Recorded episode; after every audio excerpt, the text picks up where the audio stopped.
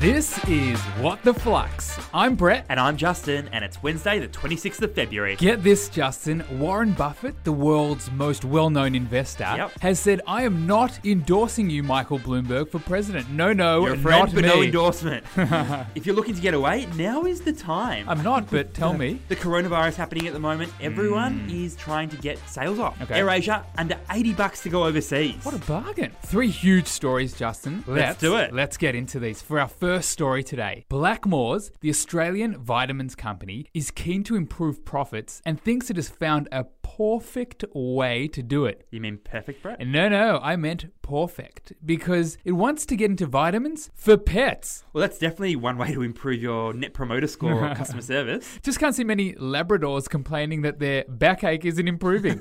Bit of background Blackmores is an Australian vitamin company that has been doing pretty well in Australia over the last few years. yeah, their numbers have been steady. But numbers in China have been down. How down are we talking? In the second half of last year, sales were down 6%. And what about this? Since February the 5th this year, Blackmore's shares have dropped 25%. That is a furry amount. So, to get things moving in the right direction, Blackmore's is hitting us where we can't say no. Our furry friends slash lovers. Just when we thought things were going too far, when Spotify created a personalized pet playlist, Blackmores takes things to the next level. Flux family, we've done our research, and here's what the cat dragged in. the pet care industry is a beast of an opportunity for Blackmores. It's worth around $4 billion and it's growing fast. It doesn't end there for Blackmores and our pets. They've also got tails wagging by announcing that they're also thinking about pet care products in China. Very punny, Brett. If you think the Australian cattle dog cares about its health, that ain't nothing compared to the Chinese chow chow. So, what's the key learning here? Consumer preferences can change a lot in a short period of time. In 2015 and 2016, Chinese consumers couldn't get enough of Blackmore's vitamins. Four years ago, Blackmores made more than $100 million in profit. Although Blackmore's profits in China have fallen heaps since those glory days with humans, it's decided to refocus its energy on our furry friends. China has almost 100 million cats and dogs, and this market is growing at a rate of 8% every year. This is a huge market. If Blackmore's can get its vitamins into the paws of the Chinese pet economy, then we can expect big profits over the next few years. And possibly a really healthy pet population as well. For our second story, Jeans West, the fashion retailer that collapsed last month, has been sold to a Hong Kong company. So, what happened here? Jeans West was founded back in 1972. And it has seen it all from the Whitlam government's introduction of Medicare Yep. to Kathy Freeman winning gold in 2000. Jeans West's new owner is actually someone who had a minority share in the previous parent company of Jeans West. so, the new big owner was previously a little owner? Like when you start with a small fries at McDonald's, next minute you're walking out with three large fries and Mm-hmm. And a McFlurry? Yeah.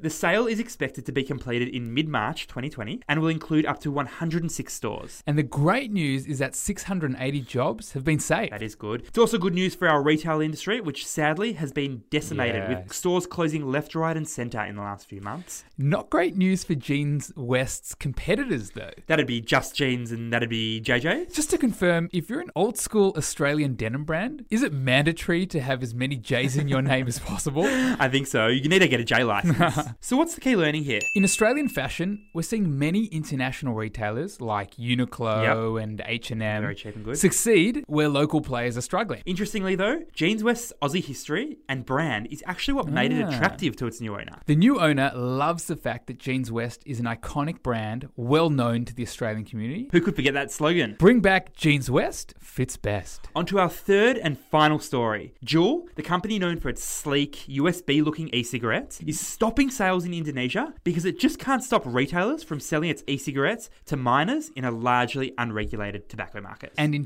2019, Juul got into big trouble in the US for making its tobacco product too addictive for teenagers. ultimately setting off a youth vaping epidemic. Now Juul is focused on international expansion. So, Brett, where's Juul looking to expand? Asia primarily, and specifically Indonesia has been seen as one of the company's biggest opportunities. And why is that? Well, Indonesia is nearly 270 million people and has among the world's highest smoking rates. Fast forward to now, retailers in Indonesia are selling Juul devices and pods with no age verification. So, Juul is suspending sales in Indonesia Indonesia indefinitely until it can be sure that online and traditional retailers won't Yep. sell its products to minors. So, what's the key learning here? No matter how hard you try, you can't always know or predict who's going to want to buy your product. Despite Juul's supposed best intentions to appeal to and sell to adults only, its branding, marketing, and ultimately its product just keeps attracting minors. Mm. Some say Juul intentionally markets itself to minors. For instance, Juul bought online ads on teen focused websites for Nickelodeon and the Cartoon Network back in 2015. But when a new entrant like Juul enters a highly regulated market, Like tobacco. like tobacco, and positions itself as the healthy alternative, It's bound to face heavy scrutiny. this is what has happened to Juul, and now it has to be extra careful with every step it takes and every move it makes because the regulators will be, We'll be watching Juul. Always watching. Thanks for listening, Flux family, and we'll see you tomorrow.